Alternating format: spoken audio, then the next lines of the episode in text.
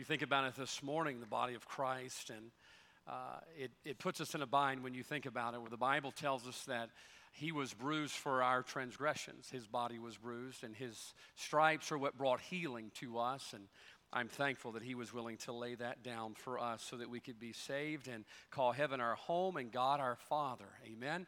It sure is good to see you here today. Glad to have you back on another summer Sunday.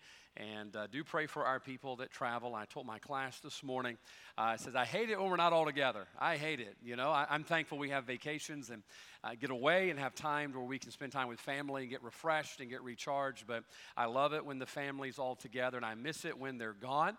Uh, we had to be gone this past week with the young people down in Gulfport and uh, had a wonderful time, didn't we, young people? Had a great time together and uh, got to grow a little bit closer together. I got to learn a lot about them. Uh, and they got to learn a lot about me, and uh, I got to learn a lot about you, mom and dad. And uh, I had the dirt. I got the dirt on you. Know a lot about your home and your family. And uh, let's just say, you be nice to me, I'll be nice to you, and nobody will ever know some of those things that are happening. or as the young people say it, and my daughter cringes, I won't spill the tea, okay? That's the new line. All right, They're, don't laugh, guys. Come on, I'm with you, all right? I'm not going to spill the tea. It's not beans anymore. Somewhere we went from spilling the beans to spilling the tea, okay? I'm not going to spill the tea uh, and tell everything. What happened in Gulfport stays in Gulfport. But man, we had a great time. I, I know everybody wasn't able to go. We had a lot of things going on in schedules. I appreciate, I think, 35 teenagers that went. Had a great time uh, together, got to learn a lot about each other and grow in the Lord together, spend time. Uh, we, look, when you spend 45 minutes one way, and 45 minutes another way on a boat in the sun, you learn a lot about people. And uh, boy, we had a good time though. Got sunburned. We'll probably all have skin cancer before it's all said and done. But I appreciate them. Appreciate you parents letting them go. Uh, just a great opportunity for them to grow in the Lord and then grow as a unit together. That was our goal this past week. Grow the unit together uh, to be a, a, body in and of itself, that our young people would be a unit that could serve God and fulfill God's purpose and plan here uh, at Central Baptist Church. I do want to say thank you to our chaperones, okay? Uh, if you were a chaperone at youth conference, I want you to stand, all right? And let's give these folks a hand. If you were a chaperone, Brother Jim, you drove the bus, wherever you're at. These people put up with those young people. And uh, y'all can be seated. Thank you. Brother Jim was the best bus driver. Uh, I mean, he wheeled that thing around. Brother Jim got us where we needed to go safely. Just had a great time with that and uh, got to grow closer with them. And I appreciate young people, uh, your spirit this week. It was great. And uh, I, I, told my class today, uh, all the other youth groups there know that our group is there now and they made an impact. They have an identity. Everywhere we went, we let people know who we are because we are central. That's right. We did that everywhere. It's an inside joke. You'll, maybe you'll get in on it, but uh, they were not ashamed to do it in gas stations, grocery stores, hotels, uh, elevators, bathrooms, beaches, boats. It didn't matter. Uh, they are central. And I'm so thankful for the youth group. We have a lot of youth. We got camp coming up. Try to be a part of that, get in on that. But this youth group, I hope that a fire was built this week uh, in the hearts of our young people, and I hope it spreads. That's my prayer, is that it spreads. And I appreciate you parents letting them go, uh, getting them there. And uh, we'll have a little video here before long, not today, but uh, let you know some of the things that went on. Thank you for praying. We give out prayer lists there on the Wednesday night before, the Sunday night before. I appreciate you praying for them. And we had some young people come to trust Christ, some young people make decisions of commitments to the Lord, and I appreciate that. And I'm excited about what these, these young people are going to do for the Lord in the days ahead. Okay, let's take our Bibles out this morning, if we could. Turn to the book of Ruth. The book of Ruth. Uh, not far there into the Old Testament, the book of Ruth, Joshua, Judges, Ruth, and uh, we're going to pick up in chapter 1, chapter 2. I do want to remind you right quick tonight, uh, Senator McDaniel will be with us tonight in the service. He'll speak before I preach. Uh, and then after, we're going to have some coffee with the candidate and allow you uh, to speak with them. I want to encourage our folks tonight, if you don't have uh, anything more important than church going on, to be here tonight, okay? Uh, it's important we bring folks in, that you are here to support them and let them know that our church is genuinely interested in electing godly people to the posts that are going to be leading our state. And tonight we'll be talking about the Christian influence in our government. So please be here tonight for that. Uh, and then afterward, look, uh, I know our teachers taught us there's no such thing as dumb questions. Uh, but look, take the entire afternoon and come up with a good question, okay? Uh, don't ask them about getting a culvert for your driveway or, you know, a new ordinance where, you know, cows, if they get out, you can shoot it and keep it or something like that. All right, come up with a good question if you, if you have one. If not, just come in, let him know you're praying for him. And I want to try to do this a little bit more often where our folks will have more of a voice in what we have going on in our state. Ruth chapter 1, if you're there, let's stand together. we'll also have Hyles Anderson College with us tonight. They'll be singing before the service. We've got a lot of good things going on. Come out and support your church tonight. Amen. Ruth chapter number one. There is a lot to tell about Ruth. A lot goes on in just four chapters. I'll not be able to tell it or preach all of it in, in the short time that we have. Uh, but let's pick up in verse number one, and then we're going to kind of skip through chapter one and get to chapter two. The Bible says, Now it came to pass in the days when the judges ruled that there was a famine in the land. And a certain man of Bethlehem, Judah, went to sojourn in the country of Moab, the Moabites, he and his wife and his two sons. And the name of the man was Elimelech, and the name of his wife Naomi, and the name of his two sons Mahlon and Chilion, uh, Ephrathites of Bethlehem, Judah. And they came into the country of Moab and continued there. Now, watch the turn this story is about to take in verse 3. And Elimelech, Naomi's husband, died, and she was left and her two sons. And they took them wives of the women of Moab, the name of the one Orpah, and the name of the other Ruth, and they dwelled there about ten years. And Mahlon and Chilion died also, both of them, and the woman was left of her two sons and her husband. Verse 6 Then she arose with her daughters in law that she might return from the country of Moab, for she had heard in the country of Moab how that the Lord had visited his people in giving them bread. And verse 7 down through about verse 11, they are returning to their country, if you will. Verse 11 And Naomi said, Turn again, my daughters. Why will you go with me? Are there yet any more sons in my womb that they may be your husbands? So she's telling her daughters in law, You go back to your country. I'm going to go back to mine. You go back to yours. And the story goes on to tell us that Ruth tells her that she will not go. She's going to stay with Naomi, but Orpah decides to go back. Uh, they return into Bethlehem. We're going to pick up in chapter 2, verse 1. Let's continue reading. We'll fill in the blanks a little bit later. And Naomi had a kinsman of her husband, a mighty man of wealth, of the family of Elimelech, and his name was Boaz. And Ruth the Moabitess said unto Naomi, Let me now go to the field and glean ears of corn after him, in whose sight I shall find grace.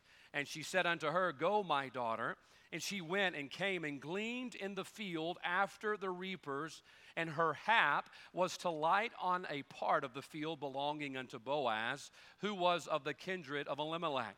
Behold, Boaz came from Bethlehem and said unto the reapers, The Lord be with you. And they answered him, The Lord bless thee. Now, pay close attention to this next part before we pray. Then said Boaz unto his servant that was set over the reapers, Whose damsel is this? He sees Ruth out there picking up and gleaning in the field. He says, Who is that over there? Verse 6 And the servant that was set over the reapers answered and said, It is the Moabitish damsel that came back with Naomi out of the country of Moab. And she said, I pray you, let me glean and gather after the reapers among the sheaves. So she came and hath continued even from the morning until now, that she tarried a little in the house. Let's stop there and pray. Father, thank you for this beautiful, beautiful picture Father, this isn't just a story. Thank you, Lord, that it's a true story and an account of what you did, and Lord, what you're trying to show us a little bit about who you are through the lives of the ones we just read about.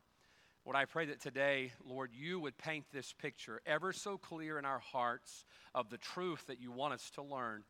Uh, Father, I can't do it with my words. I'll, I'll do my best. But Father, I can't, uh, Lord, bring conviction. I can't give insight, Lord, like you can and your spirit can. So I pray your spirit would not be quenched today. That, Lord, anything that we have today in our hearts that may be displeasing to you, help us, Lord, confess it, repent of it now, that, Lord, your spirit might have liberty today. I pray you give me liberty in the preaching. Help me to say what you'd have me to say and nothing else, for it's in Jesus' name. Amen. You may be seated. I love the story of Ruth. Uh, oftentimes, when I will read a passage or tell something about a passage, I know I say that a lot, but the story of Ruth or the account of Ruth is a beautiful, beautiful story. Uh, Hallmark could not come close to writing uh, an account of just how beautiful of a story it is in the life of Ruth and what God's about to do in her life and bringing her life full circle. It's a beautiful, beautiful story. I want to encourage you to read all of it sometime and let it sink in. Uh, many, many years ago, Benjamin Franklin was speaking at a club in France called the Infidels Club. And the Infidels Club was exactly what you would think. It was a club of intellectuals who had no need for God and just wanted to sit around and talk about what was new and what they had learned. And even in our culture today, we have folks, even in, sometimes in churches, you have folks uh, along that line. They really despise the Bible, but uh, they, they want to know and just to have a collection of the knowledge. And the Infidels Club focused on intellectualism and the intellectual hierarchy of mankind. Well, every time they would have these meetings, people would come and they would tell about different things they had learned. And so Benjamin Franklin knew they despised the Bible and he decided, I'm going to trip them up. So he comes in and he tells the story of Ruth, but he doesn't use her name. He doesn't use the name Ruth or Boaz. He changed the name and he doesn't tell them it's from the Bible. And he tells the story of Ruth, how it is an ultimate from tragedy to triumph. It is a beautiful picture uh, of beauty from ashes. That's the story of Ruth. And by the time it was over, uh, the head of the Infidels Club, after Benjamin Franklin spoke, he says, This story needs to be published. And this story needs to be told all around the world. And he says, Well, as a matter of fact, it has been published, it's in the Bible and it has been sent all the way around the world. It's the story of Ruth, and even the infidels found the story of Ruth beautiful.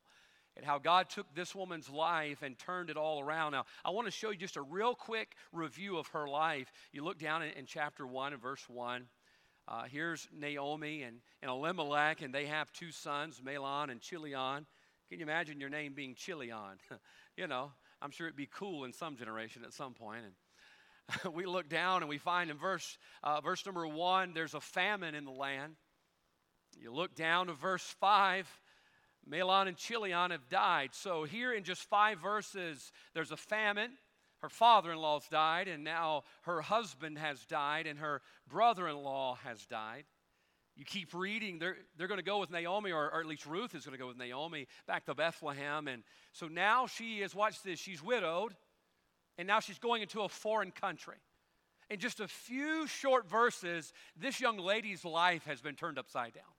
All right, so we have three funerals, a famine, and a foreign land. I told my wife that yesterday. She, sounds, she said it sounds like the beginning of a bad joke. Three funerals, a famine, and a foreign land. I mean, what a horrible, horrible story. I, will be honest with you. If this was a movie, I would turn it off. I wouldn't want to watch this movie. I don't know about you people who like watching movies where you cry. I think you're unstable. I really do. I, I, joke about it. Now, lately, I have watched a few Hallmark movies with my wife, and maybe there was a little uh, moisture build up there in my eyes during the movies. Uh, they weren't as bad as, uh, as Brother Brent and I used to joke about that they were. Uh, but I don't like watching sad movies. I don't want to read sad books. You know, sometimes in ministry, that's real life. And when I watch a movie, I want to get away from real life, you know? I don't, I don't want to be sad all the time. But this is a real story, and if I were reading this in a book or if I were reading this or watching this in a movie, I would want to turn it off because I just don't like sad movies. I've told you before, and I will get a little more in depth on this this morning. I, uh, years ago, my wife had a date night, and we're going to watch a, a cartoon together, and it was a movie called Up. Have you seen the movie called Up? All right? You know, Mr. Carl with the balloon. We're going to watch this cartoon, and the first five minutes of the movie, they, they can't have children, and the wife dies, and he's standing there over the grave of his wife, and they saved up all this money to go to Paradise Falls, and they had this postcard of going to Paradise Falls, and the wife dies. I look at my wife and I said, Turn this off. I don't want to watch this. I mean, I'm serious. You folks who love watching that stuff, I'm just not sure about you. You know, you want to watch this stuff that breaks you down and makes you all sad. And, and I told my wife, I said, I don't want to watch this. You know, a movie about not having children and, and then the wife dying and not getting to go to Paradise Falls. Yeah, no thank you. I'd rather watch a Western or a space movie. Something, you know, something at least with a little adventure in it. And I remember what my wife told me. She said, let's just stick with it. Let's just stick with it and see how it ends. And I'm thinking, well, this is not the great way to start off a date night for sure. So we stuck with it. I watched it and ended up enjoying the little movie, and it had a had somewhat of a happy ending that were there. And I, I began thinking. I walked into her office yesterday, and I took pictures. I want to show you some of the pictures right now uh, around my wife's office. You guys can just click through them. Uh, there's a picture of the house with balloons. One of our kids drew that for her, made that for her in the library. And, and then there's another picture of the house with balloons that are there. And you keep looking around her office. There's one of the quotes for the movie, Adventures Out There. And then, uh, and then there we are. And we're acting out the people in the movie. Uh, and then on her desk, she's got this candle warmer that all goes back to that movie. And here's what I thought to myself for the movie that started off so bad and that I wanted to turn off and I didn't want to watch it. I didn't want to have anything to do with it. It's amazing now in our family, you look around at how much of the references to that movie are there. But we didn't get there by accident. Stick with me. We had to stick it out to get to the rest of the story, as Paul Harvey used to say that we get into a story and the beginning of the story is not good, or we get into a place in our life and we're thinking to ourselves, I don't want any part of this, and uh, we want to just quit. I don't like this story. I don't like that movie. I just want to turn that off. And sometimes we do that in our spiritual life. We quit on God when we get to a chapter of the story we don't like. We decide, you know what, I, I, I, don't want anything a part of this Christian life if it's going to be difficult and something that I don't enjoy. And yet, Esther, I'm not Esther, Ruth would stick the story out. Ruth decided, you know what? We started off with three funerals, a famine, and a foreign land, but I'm going to stick the story out to see what God's going to do with the rest of the story. You go on and read through chapter 2, chapter 3, chapter 4. And you find out that she went from funerals, famine in a foreign land to life, love, and leaving a legacy that would ultimately include the Lord Jesus Christ. She didn't quit on the story. She stuck it out and she was faithful. Now, I want you to look down to verse 16, chapter 1. I want you to notice that she was committed to it.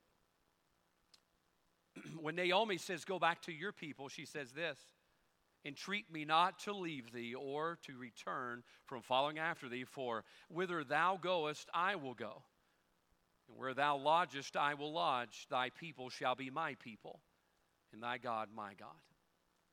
She was committed to the conclusion of her story. She wanted to see what the rest of the story was going to hold, and no matter it may have started off wrong and had some chapters she didn't like, she was committed on waiting for the rest of the story to be written. And why is that important to us today? Well, I assure you that everyone in here is either going to have a chapter or maybe you are in a chapter of your life right now and you want to turn the movie off. You want to close the book.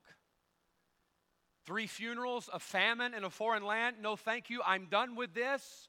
And you're going to not be committed to the rest of the story that God wants to write in your life, where it, it shows life and love and a legacy that included Christ. And I want to encourage you this morning, just for a few minutes, on the thought of waiting on the rest of the story waiting on the rest of the story. And I'm going to show you this morning why you ought to wait to see what God has for you in your walk with Him. And I believe this morning Ruth's going to encourage us. Now, look down if we could. I, I want to show you something in chapter 2.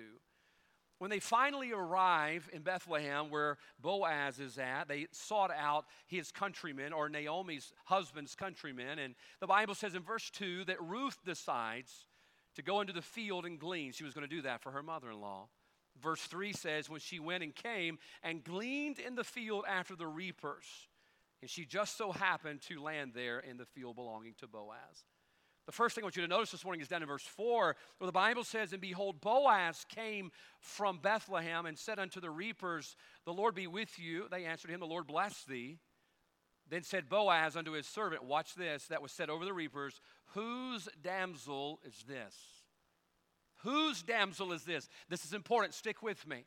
Some of us are going to go through times, all of us at some point or another, at places in the will of God for our life where the story's not going to be what you would desire it be. We had three or four of our members just in the hospital this week.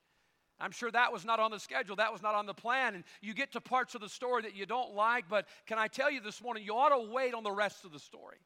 Wait to see what God will do through the difficult times. And Ruth shows us in verse 4 why this is important. Here comes Boaz, and he says, Hey, who is that? Who is that? She's out there picking up the stray pieces of barley. They're out of the field. She's gleaning in the field. And here comes the owner of that field and says, Who is that? Now, she doesn't know it, but her life is about to forever be altered as soon as Boaz notices her out there. He says, Wait a minute, who is that over there? He took notice of her. Kind of like some of our young people this week. We won't talk about that. Come up to me, Hey, Brother Jeremiah, who is that? I'm like, None of your business. You don't even know who that is. Well, they're kind of cute. I'm like, Okay, I'll take your word for it. They took notice of them. And I said, hey, just wait one day. God will put all that together, okay? Now, Ruth didn't know it, but her story was about to take a drastic turn, and it all began when Boaz noticed her. Someone with the power to change her story had taken notice of what she was going through. Now, this is important, folks. God wants to show us how He works in our life. And we ought to, this morning, wait on the rest of the story. Why? Number one, because God has taken notice of our situation. We're here and we're going through life and we have a difficult place in our life. And you get to a chapter that you don't like. Maybe it's in your home. Maybe it's with your children. Maybe it's with your job. Maybe you feel like Ruth. You've gone through a famine, three funerals, and now you're in a foreign land. And you're thinking, there's no way this is going to end well. Can I tell you something by way of encouragement today?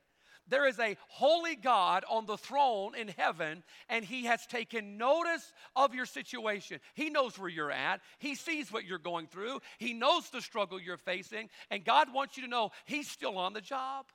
Now, the end of this story in chapter 4 ends with Ruth being a part of the very lineage of Jesus Christ. Didn't see that coming, did you? Didn't see that coming. I mean, for a story that starts with funerals and famine and a foreign land to end with a legacy of the Lord Jesus Christ, you're like, wow, I didn't see that coming. Can I tell you, God did all along. There's times in our life where we go through these difficult places funerals, famines, feel like a foreigner in the world we're living in. I don't know about you, I feel like a foreigner sometimes. And we're going through all of this struggle and strife of life, and you wonder this does anybody out there care? You ever felt like that? Does anybody out there care? I mean, folks, I'll be honest with you. There's times all of us in our walk with God, you wonder, God, do you care? You may not admit it this morning, but you do. So, how do you know that? Well, I'll give you an example. Mark chapter 4, I'll read it for you. Here's the disciples. They're in a boat, they're out there on the water, and the waves are tossed. Jesus is asleep in the back of the boat. Watch. Peter didn't go over to Jesus and say, Could you calm the waves? What did Peter say? Carest thou not that we perish? Carest thou not? I mean, don't you know what we're going through? Can I tell you, I believe Peter was just being honest there, and it's the same way a lot of us feel sometimes. You're out there in life, you're struggling in life, you're gleaning in life. Do you know what gleaning is? Gleaning is just getting by. You're going through the field and you're picking up a little here, a little here, and a little here. You're not really excelling in life, you're just getting by. That's what gleaning is. And sometimes, as a child of God, I feel like I'm gleaning. How about you? Feel like, boy, I'm just barely getting through. I'm just barely getting by. I'm not all that I could be, but I'm just bumping along. Can I tell you something this morning? There's a God in heaven who knows exactly where you're at, exactly what you're going through, and has the answer to all that you're facing. You ought to wait on God for the rest of the story. I know right now it may look bleak in your life funerals, famine, foreign land. Hey, it may look like that now, but there's a happy ending as long as God's in charge. But here's the problem the problem is we think nobody cares. Frank Graeff wrote a hymn many years ago that you'll know well. It's page 168 in our hymn book. Frank Graeff was known as the sunshine minister. Wouldn't that be wonderful? That was your testimony. Man, that person's just a ray of sunshine. That was Frank Graeff. Frank Graeff was always optimistic. He was an encourager. He loved children. Uh, he preached uh, over 100 years ago and preached, and folks were encouraged in their faith. Listen closely about the life of Frank Graeff. In 1880, his older sister died. In 1882, his middle sister died. In 1886, his mother died. 1887, his father died. In 1901, uh, his youngest sister died. By the age of 40, two thirds of his immediate family were gone. You're like, I don't like this story. I don't like what I'm going through. I don't like what I'm feeling. I don't like the burden that I have on my heart. He sat down and began to ponder whether or not God knew where he was at and what he was going through. Can I tell you what his conclusion was? Frank Graeff's conclusion was the song, Does Jesus Care? Let me read the words for you this morning. Does Jesus care when my heart is pained? Too deeply for mirth and song. When the burdens press and the cares distress, and the way grows weary and long. When we live long enough, we finally begin to understand what these songs are saying. We realize that this person who wrote this wrote this chapter out of a chapter that many of us would have turned the page. When you lose sibling after sibling and parent after parent, you begin wondering, does Jesus care? Could I encourage you through the story of Ruth this morning? There is a God in heaven who has taken notice of your situation, He knows where you're at. Don't think for a second that you've gotten lost in the crowd. Don't think for a second that God's got too big of things to handle to worry about your problems. He knew exactly where Ruth was, and He was writing a beautiful story with a wonderful, happy ending, but she had to stick it out to find out the rest of the story. There's a beautiful passage. My wife and I were talking about this yesterday in Genesis chapter 16. It's the only time in Scripture that this particular name of God is mentioned, and it's when Hagar was dismissed from the house of Abraham. Genesis chapter 16, verse 13, the Bible says this speaking of Hagar, and she called the name of the Lord that spoke unto her, Thou God seest me. Look up those four words, Thou God seest me. It's one of the names of God, and it's only mentioned in the Bible one time, right there in Genesis chapter 16, verse 13. It's the word El Roi. It looks like Elroy. El Roi. Do you know what it means? The name of God there in Genesis 16 is the God who sees. Here's Hagar. She's been dismissed from the house of Abraham and she's going to just wander in the wilderness and die. And yet God shows up in her life and God lets her know Hagar, I see you. I see you. I know where you're at. You've not wandered outside of my eyes. And God intervened in her life. Can I tell you something this morning? I don't know where you're at. The thing about a pastor is I can't see into your heart, and I'm glad I can. I'm glad you can't see into mine. I don't know where you're really at, but God does. God does. You may be going through three funerals of famine and feel like you're in a foreign land. Can I promise you, God has not lost track of you. God has not forgotten about you.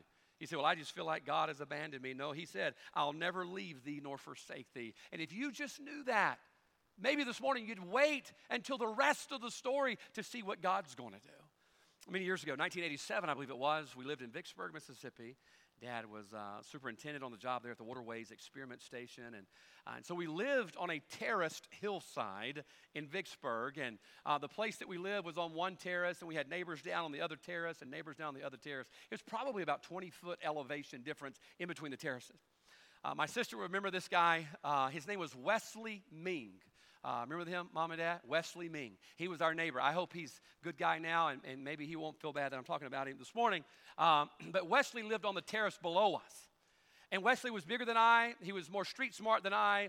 Uh, and Wesley could whoop me if he wanted to whoop me. Remember, I was a nice guy, I didn't know how to fight a whole lot, didn't feel the need to fight a whole lot.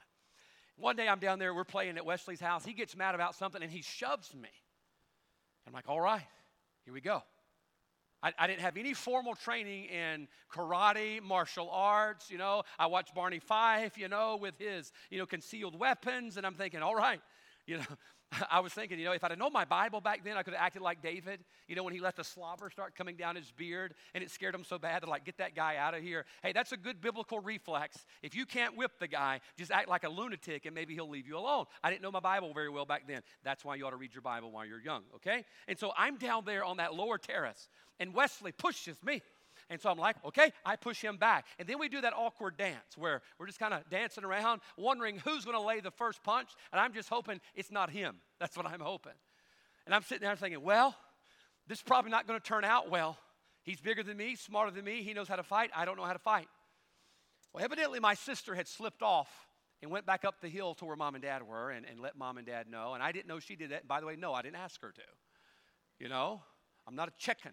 I might get beat up, but I'm, I'm not going to go get my sister to go get help, you know. And, And so we're down there, and we're pushing kind of a little bit, shoving a little bit, and all of a sudden, out of corner of my eye, up on the top of the hill, I see two something standing up on the hill, and I glance up, and it's mom and dad. Mom and dad came out. I'm like, all right, get him, get him. You know, no, I didn't do that. They didn't say a word. They didn't say a word. They just stood there on the hill and they watched. Suddenly, when I knew dad was up there, and mom too, you know, mom could throw down, I'm sure if she needed to. She's a country girl. When I knew that my dad was up there on that hill, suddenly I realized, okay, it's not going to get out of hand. Uh, you know what? I might as well throw into it, go after it. Why? Because dad's not going to let this guy beat me up. You see, when I realized that he had taken notice and that he was up there looking down, and he wasn't going to let it get out of hand. He wasn't going to let the problem overwhelm me. Suddenly, I listen, it was like a shot of steroids in my arm. Why? Because I realized somebody had taken notice. Somebody who could change everything. Somebody who wasn't going to let it get out of hand. And can I tell you this morning, that somebody in your life is God and He's up on the throne of heaven, and He wants you to know I know you feel like you're gleaning this morning and barely getting by, and you've gone through so much, and you're thinking, God has forgotten me. Can I tell you, as the rest of that song says, yes, He really cares. Oh, yes, He cares. He's looking down upon you, and He's taking notice of your situation. Now, look down if you're real, real quick. I'm going to hurry. he was, she was gleaning. Now, this is important. You look down, verse number two. Bible says, And Ruth the Moabitess said unto Naomi, Let me now go to the field and glean ears of corn after the field. Now, this is important. Here comes Boaz. Boaz, beautiful type of the Lord, type of Christ. You see Christ in Boaz, the example that he's setting. He looks out into the field and he notices her struggle. She's gleaning. She's gleaning. He says to his men, Who, who is that? Who is that young lady who's coming through just picking up the scraps? Of the leftovers that are there in the corners of the field. You read in Leviticus, the corners of the fields that were there, they were allowed to come in and pick that up. They left that behind for the poor and folks who didn't have as much. And here's Boaz, and he says, Hey, who is that young lady struggling out there? Can I tell you something just to encourage you a little bit today? God sees your struggle. God has taken notice of your struggle. The whole point of Boaz. You're like, well, God included this wonderful romantic story in the Bible. That's not the point of it. Our girls read it and they're like, yes, there's hope. Our guys are thinking, yeah, maybe there's going to be somebody for me. No, that's not the point of this story. The point of the story is to realize that we have a heavenly Father who's taken notice of our struggle. And I promise you, our Father's on the job today just as much as he was back in the life of Ruth. Number one, why should you wait around for the end of the story? Well, God has taken notice of our situation. Jeremiah 17:10, the Bible says, "The Lord, I the Lord search the heart.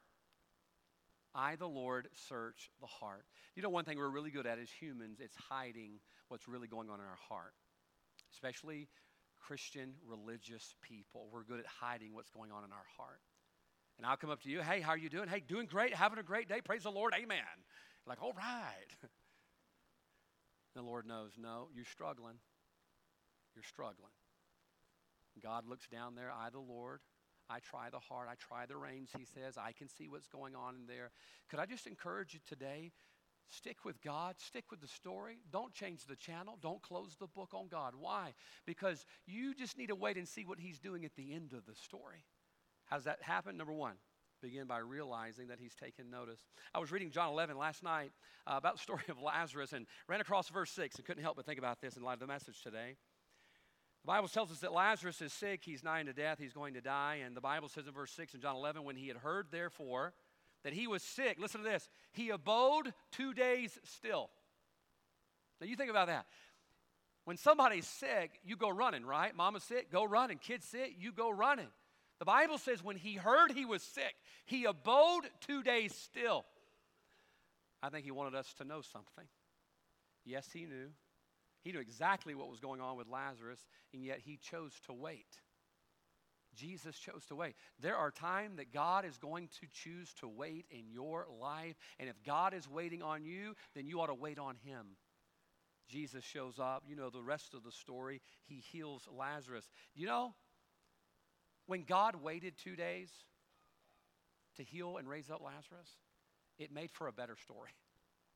You know, it's one thing if Jesus goes up and says, Lazarus, ooh, you got 105 fever. All right, we've got to give him some medicine, get him in. All right, you know, that's one thing. But it, man, it makes a better story the fact that he died. All right? You can't heal dead. Right? I know those guys on TV do it all the time, but you know, I've never, never seen anybody do it in real life. And here he is, he's dead, and Jesus says, Lazarus, come forth, and Lazarus comes out. You're like, whoo, that's a good story. Do you know why we don't have good stories? We don't wait on God. We don't wait on God. You're like, God, I have prayed twice for you to do this in my life, and you haven't done it, so I quit. Really? Really? God, I've been praying about this job, or I've been praying about this spouse, or I've been praying about this move, or I've been praying about this, and I think I've prayed probably three days in a row now. I think the Lord's like, Really? I waited until Lazarus died to raise him up. You're like, Oh no. Yeah, you may have to wait. But waiting is how we find the rest of the story of what God has for us. Number one, why should you wait for the rest of the story? Well, look at Ruth. She waited and found out that God had taken notice of her situation. Number two, let's hurry if we could. I want you to notice that Boaz didn't stop by taking notice of her. He says, Who is this damsel? The reapers, told him who he was, who she was. Look down, if you would, to verse number eight. Then said Boaz unto Ruth, Hearest thou not? Hearest thou not, my daughter? Go not to glean in another field, neither go from hence, but abide here fast by my maidens. Let thine eyes be on the field that they do reap, and go thou after them. Have I, char- have I not charged the young men that they shall not touch thee? And when thou art athirst, go into the vessels and drink of that which the young men have drawn. Now, I want to stop right there and watch what Boaz did. Boaz says, Ruth, I don't, I don't want you. I don't want you to go to another field. I want you to get everything you need right here. I'm going to make sure that I provide everything that you need. My men aren't going to touch you. But I, I want you to look down what he says. Um, look down what he says in verse number 9. Let thine eyes be on the field that they do reap. So not only did Boaz notice of her, notice her, and say, Who is that person down there that I have noticed gleaning in my field who's struggling just to get enough to eat? And they said, This is Ruth. He says, Okay, here's what I want you to do I want you to make sure she's taken care of.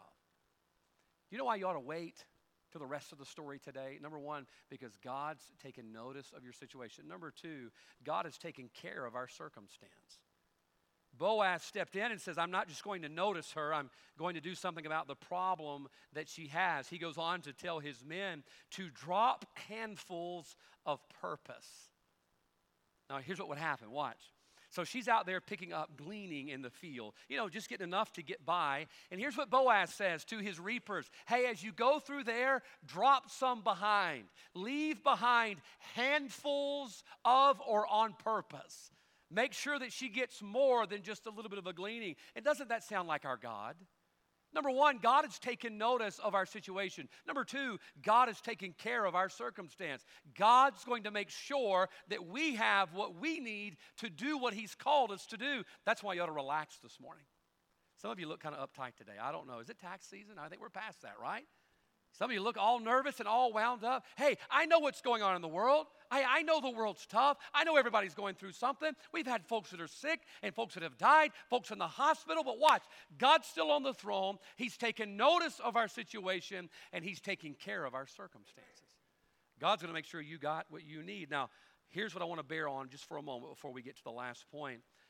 Gleaners would go from field to field to field. All right, they're cutting the corn in this field today. Let's go there and let's pick up the scraps there. They're cutting the corn in that field tomorrow. Let's go pick up the corn in that field. They're cutting it in there. Let's pick up that tomorrow. And they went from field to field to field, always trying to find what they wanted somewhere else. And oh, if that is not a picture of how oftentimes we live our Christian life. We go from place to place to thing to thing to fun to fun to whatever it is to give us what we need when all that we ever needed we could find in the Lord. Number two, God has taken care of our circumstance. Acts chapter 17, we read about the Athenians. The Bible says this about the Athenians. They were, and strangers that were there spent much time in nothing else but either to tell or to hear something new something new. The Athenians would say, I want to hear this new and what's going on. They were fad people, okay? Not fat people, All right, don't get mad at me. Ooh, political correctness. All right, they were fad people. They wanted to hear this new and that new and to learn some new thing. And sometimes we're just like them. We ride the latest spiritual fads, going from this field to that field and this high to that high, and back and forth we go, moving around like gleaners out in the world. Can I tell you the truth of the matter is this morning, the Lord wants us to do exactly what Boaz said. He says, Look, I don't want you, look at verse number nine. Let thine eyes be on the field that they do reap. He says, Don't go glean in another field. You stay put right here with my guys. They're going to take care of you. And that's what God wants you to know this morning. God wants you to know you can find everything you need right there with Him. You don't have to go to another field to find it. Our young people this week, I saw a lot of, I talked to a lot of them after the services, and their hearts were stirred just to get close to God. You know what they're going to find when they get close to God? They find everything in His field. Everything in His field. Hey, look, you don't have to come here for your spiritual fix and go out into the world for something else. No, you get it all right in the will of God. You stay in your father's field. Hey, mom and dad, you stay in your father's field. Why? We're teaching our children where to pick corn. That's our problem. They're watching mom and dad. Mom and dad come to church, and we pick up a little corn here on Sunday morning, and then we go out into the world on Sunday night, and we go out in the world on Monday, and we're picking in all these fields. Hey, no wonder they're confused. No wonder they're confused. The Bible says here, look not on upon another field. Don't go to another field. Why? Because I'll give you everything that you need right here. We're living in a world of, of victims, okay? Now, I'm not downplaying anything that you may have gone through today. I'm not. All of us have gone through something. We're victims of our circumstances. All right? We've all been hurt. We've all been wronged. We've all had tough times. We've all suffered loss. Everybody has, right? We all have. We've all gone through things like Ruth has gone through. And if you're not careful, you'll be content to live there in your victimhood. You know what? I'm never going to be able to do anything. I'm never going to have a happy ending. I'm never, never, never, never, never, never, never. Is God still on the throne or is he not? This is simple stuff, folks. He says, Look, you don't have to go somewhere else. I'll make sure. But Ruth said, But wait a minute. I went through a funeral. Three of them. It doesn't matter. I'm going to give you a happy ending. But we went through a famine. Doesn't matter. I'm going to give you a happy ending. But I'm a foreigner in this land. Doesn't matter. God can give you a happy ending, but you've got to stay in His field. That's our problem this morning. We're just barely getting by because we're trying to glean from all the world when God says, I have handfuls of purpose for you. I'm thankful that God just doesn't want us to get by, does He? God doesn't want us just to be barely living along in the Christian life. John chapter 10, he says, I've come that you might have what? Life and more abundantly. Life more abundant. Can I ask you, are you living an abundant life, Christian life today? Are you living an abundant Christian life? What is that? Well, watch. An abundant life means you've got handfuls of what God wants you to have. You got handfuls of that purpose that God left for you, or are you just barely getting by, gleaning from the scraps of the world that they left behind? I told my class today the church doesn't do the world very well. We try to appear relevant. We try to act like the world and talk like the world. We bring the world into the church. Can I tell you something? We don't have to go to the world to find anything that this church needs other than lost people. The only thing we're going to find out there in the world that we need is lost people. Everything else we find right here in the Lord's field. So, why this morning? Uh, why the long faces? Why are our spirits down at times? I'll tell you why. It's because we're trying to shop in the world's field. I'll give an example. we were on the beach. Guys, you have that picture of the beach. I want to show you a picture of one of our young men doing his civic duty, Brother Sam. If you could only hear what that picture's saying. Brother Sam finds this dead catfish on the beach while we're playing football. Brother Sam falls down on his knees and begins lamenting Steve, the dead catfish. How I got Steve, I don't know, but his name is Steve.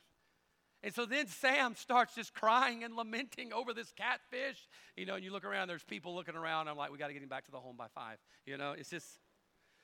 And he starts burying the catfish with sand and writing rest in peace in the sand and put a little cross there. And I'm like, all right, Sam, that's good. We gotta, we gotta leave him behind. I said, we're not taking him in the bus. We're not taking him back. He was in my room. We're definitely not taking him back to the room. It's dead, Sam. Steve is gone. I mean, I hate to be gross, but his guts were hanging out. All right, something out there in the Gulf got him, maybe in the pollution, but something got him, and he was all mangled up and all messed up there. I said, Sam, you got to leave that behind. Why? Because you ain't bringing it in my room. Sometimes, sometimes we want to hold on to the pain of the past, the famine, the funeral. We want to hold on to that. But wait a minute, I was hurt. Yes, we've all been hurt, but there's a happy ending if you just keep looking to God and keep gleaning in His field. I promise you, God can take your story of Ruth and turn it around just like He did in her life. But you got to be willing this morning to say, you know what? Steve, the dead catfish, I loved him well, but I'm going to leave Steve behind. Why? I want to get to chapter 4. Chapter 4 is where God works and God turns things around. Number one, God has taken notice of your situation. Number two, just as in Boaz, God has taken care of your circumstance. He's going to make sure you have all you need. And then finally, I want you to turn all the way over to chapter 4. And we're going to close with this today, okay?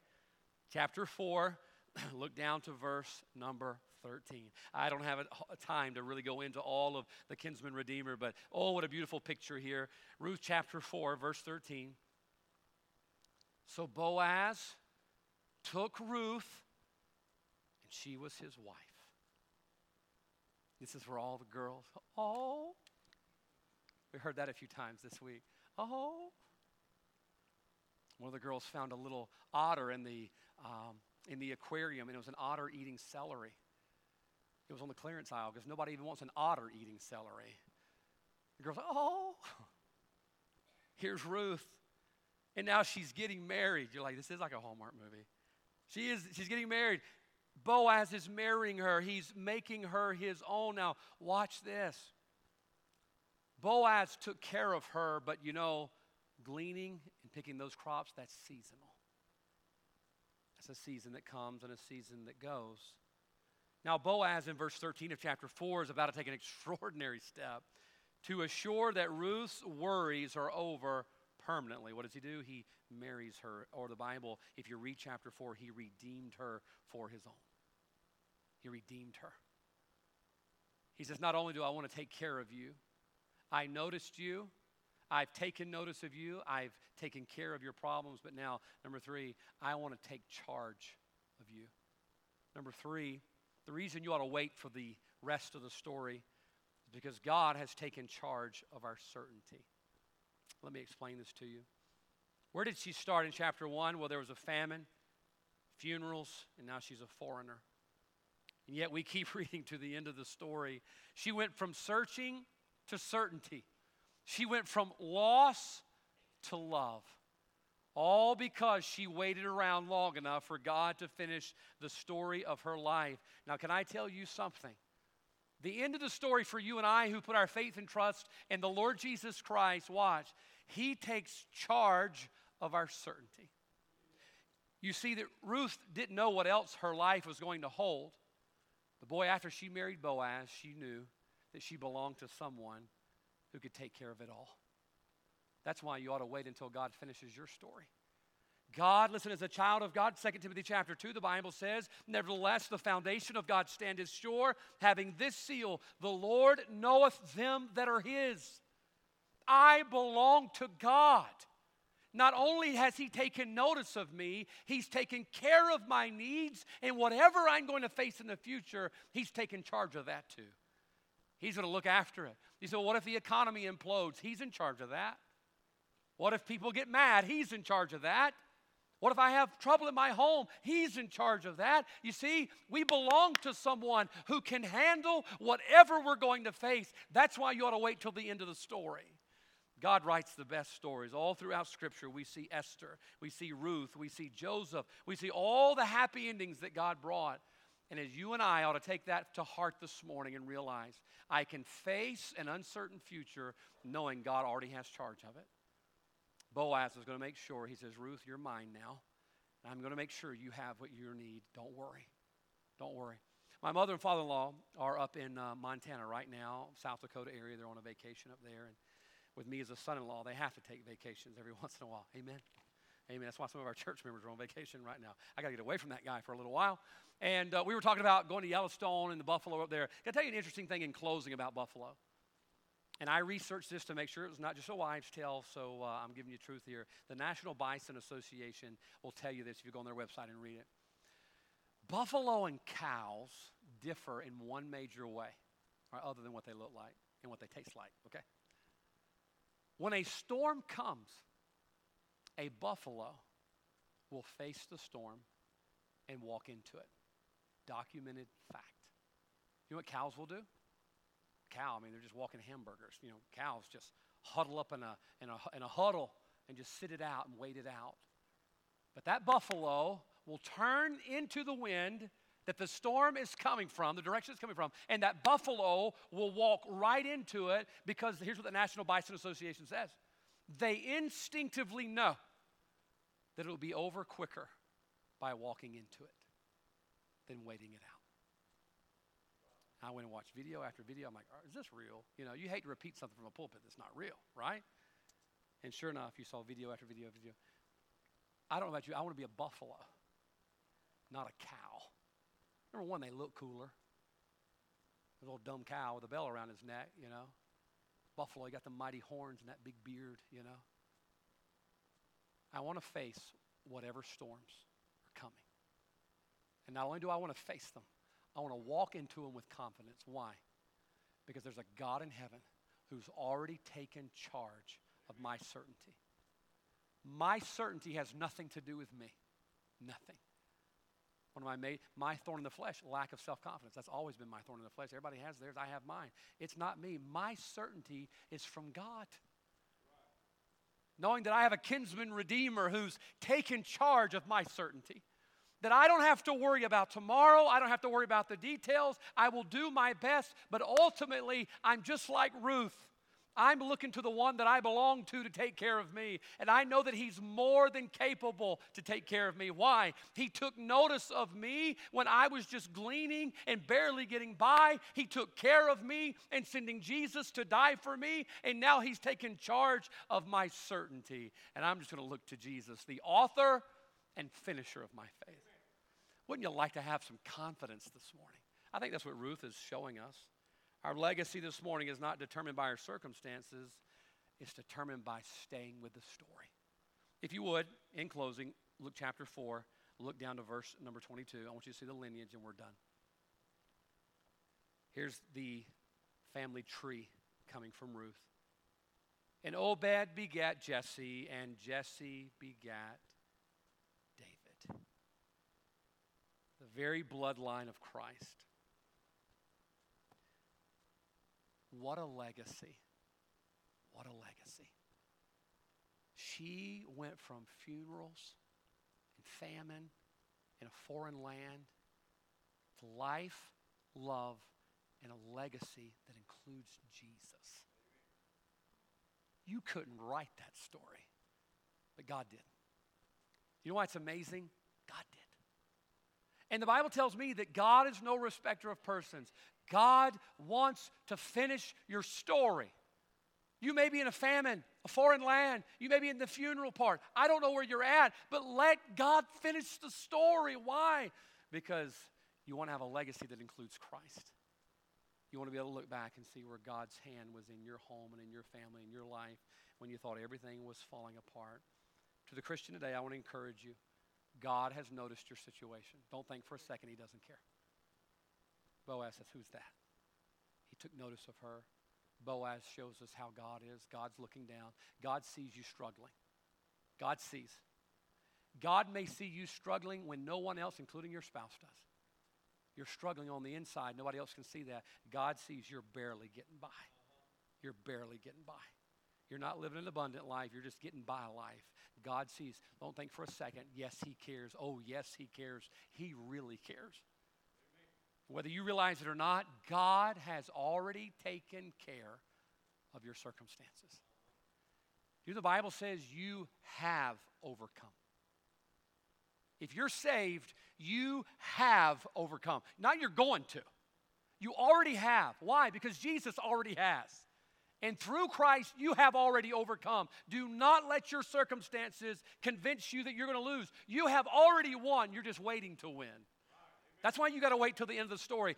God's going to win in the end, and what a beautiful story it's going to be. No matter how long it takes, you ought to just wait it out. Maybe you're in chapter one, chapter two. Wait out chapter three because chapter four is coming when you have God's happy ending. And there's no happy ending like the ones God can write. If you're here this morning and you're lost. Can I just give you the words of Boaz this morning as we close? Boaz looked at Ruth. He says, You need not depart. You need not depart. Boaz says, Ruth, don't, don't leave. Don't leave. I'm going to take care of you. I'm going to make sure you have everything you need. If you're here this morning, you've never trusted Christ, can I encourage you? You need not depart hungry. You can leave here filled. You can know that the very same God that I have my confidence in and my certainty in is your God because He died for you just like He died for me. The question is, are you going to leave here this morning and go look at another field? Well, I'm going to see if more money will do it for me. I'm going to see if more position will do it. It won't. Don't leave his field. He's got everything you need this morning. And I promise you, just like Ruth, he wants to write that happy ending. Let's stand together. Heads are bowed this morning and eyes are closed.